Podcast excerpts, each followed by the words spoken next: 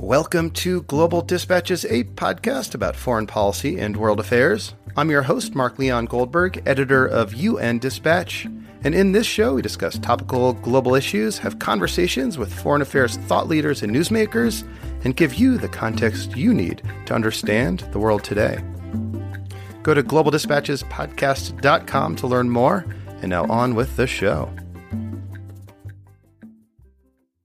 We have known for years that vaccinations, including routine childhood vaccinations for diseases like measles, mumps, and rubella, don't just save lives, but they prevent children from dying on a fairly massive scale. We also know that as a health intervention, most vaccines and vaccination programs are relatively inexpensive. What was not well known, at least until recently, was the relationship between vaccine-preventable illness and poverty. My guest today, Dr. Angela Chang, led a groundbreaking study that offers some clues and useful insights to suggest that vaccines and vaccination campaigns can be an effective tool to prevent individuals in the developing world from slipping down the income ladder into extreme poverty. Dr. Angela Chang is a postdoctoral fellow at the University of Washington's Institute of Health Metrics and Evaluation. The study was published in the journal Health Affairs while she was a doctoral candidate at the Harvard School of Public Health. The study is titled "The Equity Impact Vaccines May Have on Averting Deaths and Medical Impoverishment in the Developing World." And we kick off our conversation discussing what we mean by medical impoverishment before having a longer conversation about her findings. You know, here in the United States, several states are in the midst of a measles outbreak. There's an outbreak in the Philippines currently and in Eastern Europe, and there's some localized outbreaks as well. These are mostly caused by parents opting their children out of routine vaccinations. This conversation, I think, kind of brings home what can be gained from participating in routine vaccinations, including averting your child's death and averting them from getting sick and plunging you into poverty. Needless to say, vaccines work, vaccines save lives, and now we have good evidence to suggest that vaccines also help prevent poverty. So here is my conversation with Dr. Angela Chang of the Institute for Health Metrics and Evaluation. Looking for a trustworthy podcast to bring you unfiltered viewpoints and experiences on global health? Tune into Global Health Matters, the podcast that connects silos and amplifies diverse voices to give you a holistic picture. Each month, Dr. Gary Aslanyan from the World Health Organization hosts discussions with guests spanning former ministers of health, award-winning journalists and authors, and frontline public health workers. Join listeners from across 180 countries for an exciting Season 4, launching in June. Global Health Matters is available on Apple Podcasts, Spotify, and YouTube. So medical impoverishment, very broadly, is defined as people becoming impoverished, so people going into poverty due to out-of-pocket expenditures for medical care that they seek. So this is a common definition, and it's fairly prevalent in many parts of the world, actually including the U.S. So it's not just an issue in countries that have lower income. So it's across the world, and there are studies that the WHO, the World Health Organization, and others have done to try to estimate what the impoverishment due to medical care is, and it's fairly high. I think it's like, depending on countries, but it could be like 20-30% of people who become go into poverty are due to medical care. So what inspired you to sort of take a look at the link between medical impoverishment and vaccinations? So we started out more of an interest in vaccines themselves. So vaccines, many people know, are beneficial for health outcomes. So it prevents a lot of diseases. But my team, along with other partners, including Gavi, the Vaccine Alliance, and the Bill and Melinda Gates Foundation, we were interested in learning about what other benefits vaccines may have in addition to health benefits. So we were interested in two things. One was, do vaccines, because vaccines prevent diseases, Does that also mean that it prevents medical impoverishment? And then two, what are the distribution of benefits of vaccines, both health and economic benefits of vaccines that are distributed across different income groups? And so that's basically what you set out to measure, the sort of how you would quantify whether or not vaccines can reduce sort of medical impoverishment, and also who vaccines help prevent from becoming medically impoverished. Correct. So how did you go about measuring that data and finding that data, and just like talk me a little bit through your methods? Sure. So data for both of these that I mentioned don't exist they exist in real life, but people don't really collect them. It's hard to collect data by income groups, for example, or immediately attribute poverty to medical impoverishment. So a lot of this had to do with modeling. Ideally, empirical data, existence of medical, empirical data would be great. And that's what Gavi and the Gates Foundation are trying to do next. But because we don't have them, so we had to rely on modeling. So we kind of thought through what causes people to have diseases. So what are the risk factors we call? What are the risk factors of people getting a disease, whether the people get vaccination or not, and then whether people get treatment if they have the disease. And so we have data on these things. And so we tried to put them together and created a model to estimate what it would look like by different income groups, how before and after the vaccine, how the diseases are spread. So what sort of like inputs do you use in this modeling? So the main inputs came from the Demographic and Health Survey, which is a data source that many people in our field use. And it's a survey, household survey conducted in many, many countries. We looked at 41 countries that had the more recent DHS data, and that included prevalence on risk factors. So for example, and we looked at 10 diseases. So the risk factors of these diseases include malnutrition status of children, water sanitation status of households by different income groups. So we knew, for example, in one country, 80% or maybe like 40% of kids in the poorest quintile were malnourished versus 10% in the richer quintiles. And so we had different distributions of these risk factors by different income groups. We also had vaccine coverage rates, current meaning at the time of the survey, as well as projected that Gavi did by income groups. And if the children or people who were sick whether they received care or not. Mm-hmm. So these came from a bunch of different sources, but mainly from DHS. Okay. And so what did you find in terms of how vaccines both prevent deaths and also prevent medical impoverishment?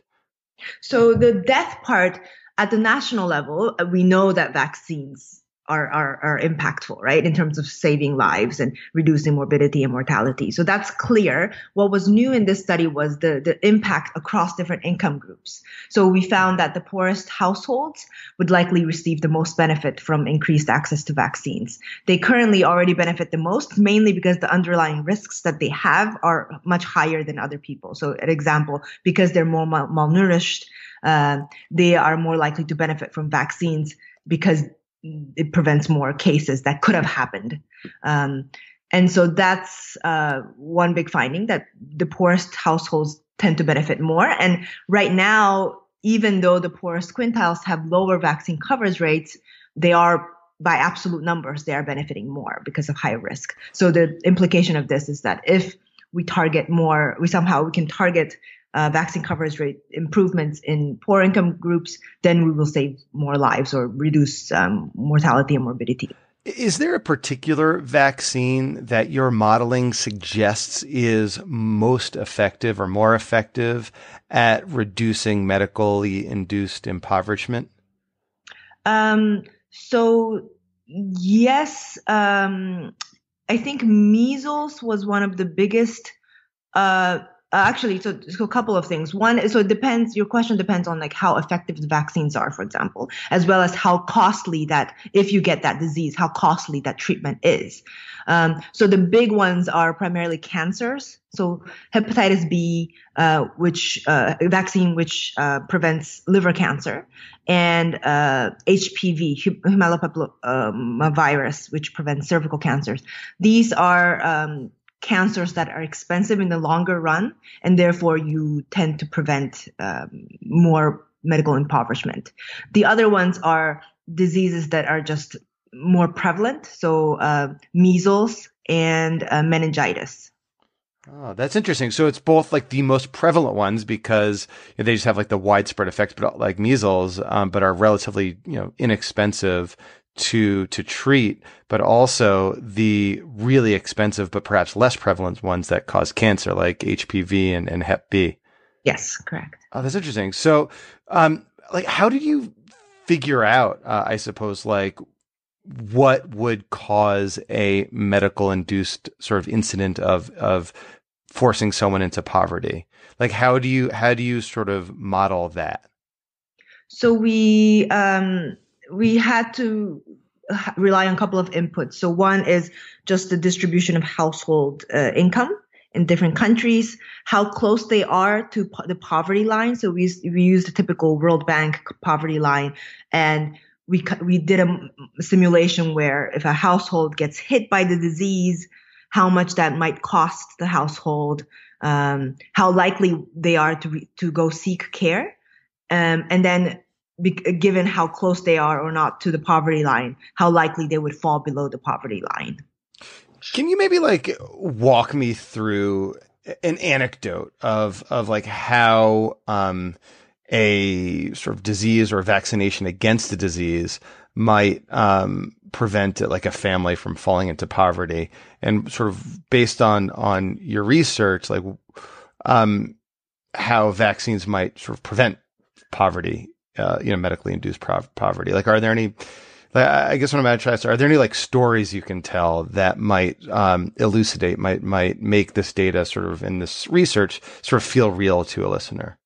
Sure. I'm trying to think. So, for example, HPV vaccines are considered highly effective in preventing cervical cancer. So, in fact, what I understand is that cervical cancer that's induced by HPV virus, I think is the biggest, if not the only risk factor that determines whether the person gets cervical cancer later in life or not.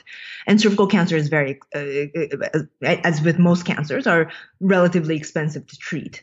And so if a girl, I believe the age is adolescent or even younger, boys and girls actually, received a vaccine early on, they are much less likely, if not at all, to get cervical cancer later in life, and therefore prevent that cost that the household, he or she may have to pay later on. And that money could be used towards other things that are important for the household. I'm wondering if one implication of your research is, if you're a government and you have limited resources, or you're a donor and you have limited resources, if you want to prevent the most number of deaths, perhaps you invest in measles vaccine. But if you want to prevent the maximum amount of medically induced impoverishment, you invest in the HPV vaccine. Mm-hmm. Yes, correct. So that's one of our conclusions. I think right now in the public health community, in the past, we've mostly focused on health outcomes only, and rightfully so, reasonably so, we've been focusing mostly on health outcomes. But I think there are more movements right now in global health towards not just thinking about health, but also poverty and the broader social determinants of health, and poverty is a big one. And so, for example, the World Bank is talking about eliminating poverty, and others as well. Or the recent movement in universal health coverage is not only about health, but also financial protection, exactly to prevent medical impoverishment. And so this paper gives a good, the fact that vaccines are good for health is not new. What's new is that vaccines can not only prevent medical impoverishment, which is a big policy implication on its own, but it would also reduce inequalities in health because it benefits the poor more. I mean, so that's what, yeah. Yeah, and so when we're asking, what we're trying to promote is to think for policymakers exactly what you were saying earlier, like when you're setting priorities on what to invest given limited resources, is health the only thing that you're concerned about? If there are other things that you're concerned about, there are other aspects such as these non-health benefits that one can consider, and use vaccines as a powerful policy or mechanism and intervention to improve health equity and reduce poverty. Well, and that's what I find your study so interesting in the context of the Sustainable Development Goals, which, are all about you can't take one goal in isolation. They all have to sort of work together towards this grand sort of end state in 2030 when inequality is reduced, health is improved, poverty is eliminated. And I just found your study so interesting for precisely that reason that it sort of like takes out of the silo the mm-hmm. The vaccines from their specific health outcomes. Mm-hmm. Yeah, and I think this also fits into a broader movement, at least in the vaccine community, about looking at non-health benefits. So we looked at economic benefits, but there are other non-health benefits that vaccines can provide. For example, development, cognitive benefits. By reducing diseases, kids are less likely to miss school and therefore have better educational attainment that affects them cognitively, economically in the future, and so on. So there are more movements like this in the research community that are trying to move more towards the broader picture of determinants. What's the cutting edge? Like, what's the next sort of frontier of research on vaccines and their social impact? So one is actually getting empirical data. So we are now relying still a lot on modeling. And so I think actually having good data that you can track over time by different subgroups would be nice. For us, we focused on income groups, but there are many things that other subgroups that we might be interested in. For example, by subnational regions, by sex, as you mentioned, by different groups of people, and I think having different subgroups would allow better policymaking. So income groups, for example, are useful to know, and income groups are maybe kind of overlaps with geographically how you design policies, but it's probably not the most straightforward way. So if you can have by neighborhood, by subregions that aligns better with policy design, is the next goal. I think just the general, more broader benefits that are beyond what we just mentioned is the next goal. Is there any other aspect of this paper or your research that you think is sort of worthy of highlighting in the context of this conversation? I would say so, not specifically this paper, but this paper is also accompanied by two other more methodological papers. And one thing we do is different scenarios. So what if, given the exact same dosage that a country is projected to use in that year, if we redistribute them differently, how would it look like, or how much more benefits we might get? And of course, every country is slightly different because of their baseline, their risks, and vaccine projections, and so on. But the best scenario in most countries are where you specifically target poor groups, so groups with higher risks, and it's logically it makes sense, right? So because they have higher risks of getting these diseases, they are less likely to receive care when they actually have the disease. So if you target vaccine coverage rates there, you would gain the most in terms of health and economic benefits. And also, this group of the poor groups are the ones that tend to fall under the poverty line when they receive care, and so disproportionately benefiting the poor is the most effective policy. But that being said, this study doesn't look at the cost of these policies, right? So targeting the poorest groups makes sense, but it could be the most costly policy that the government could have. And so there's always a trade-off, and we don't really look at that in our study.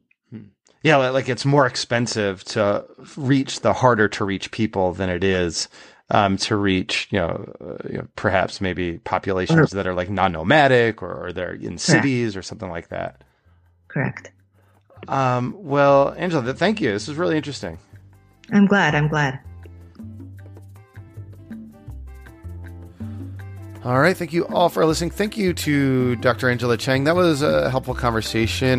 This is actually one of my favorite genres of episodes, is where I talk through like a scientific paper in ways that I find understandable and useful and have some real important public policy implications as well.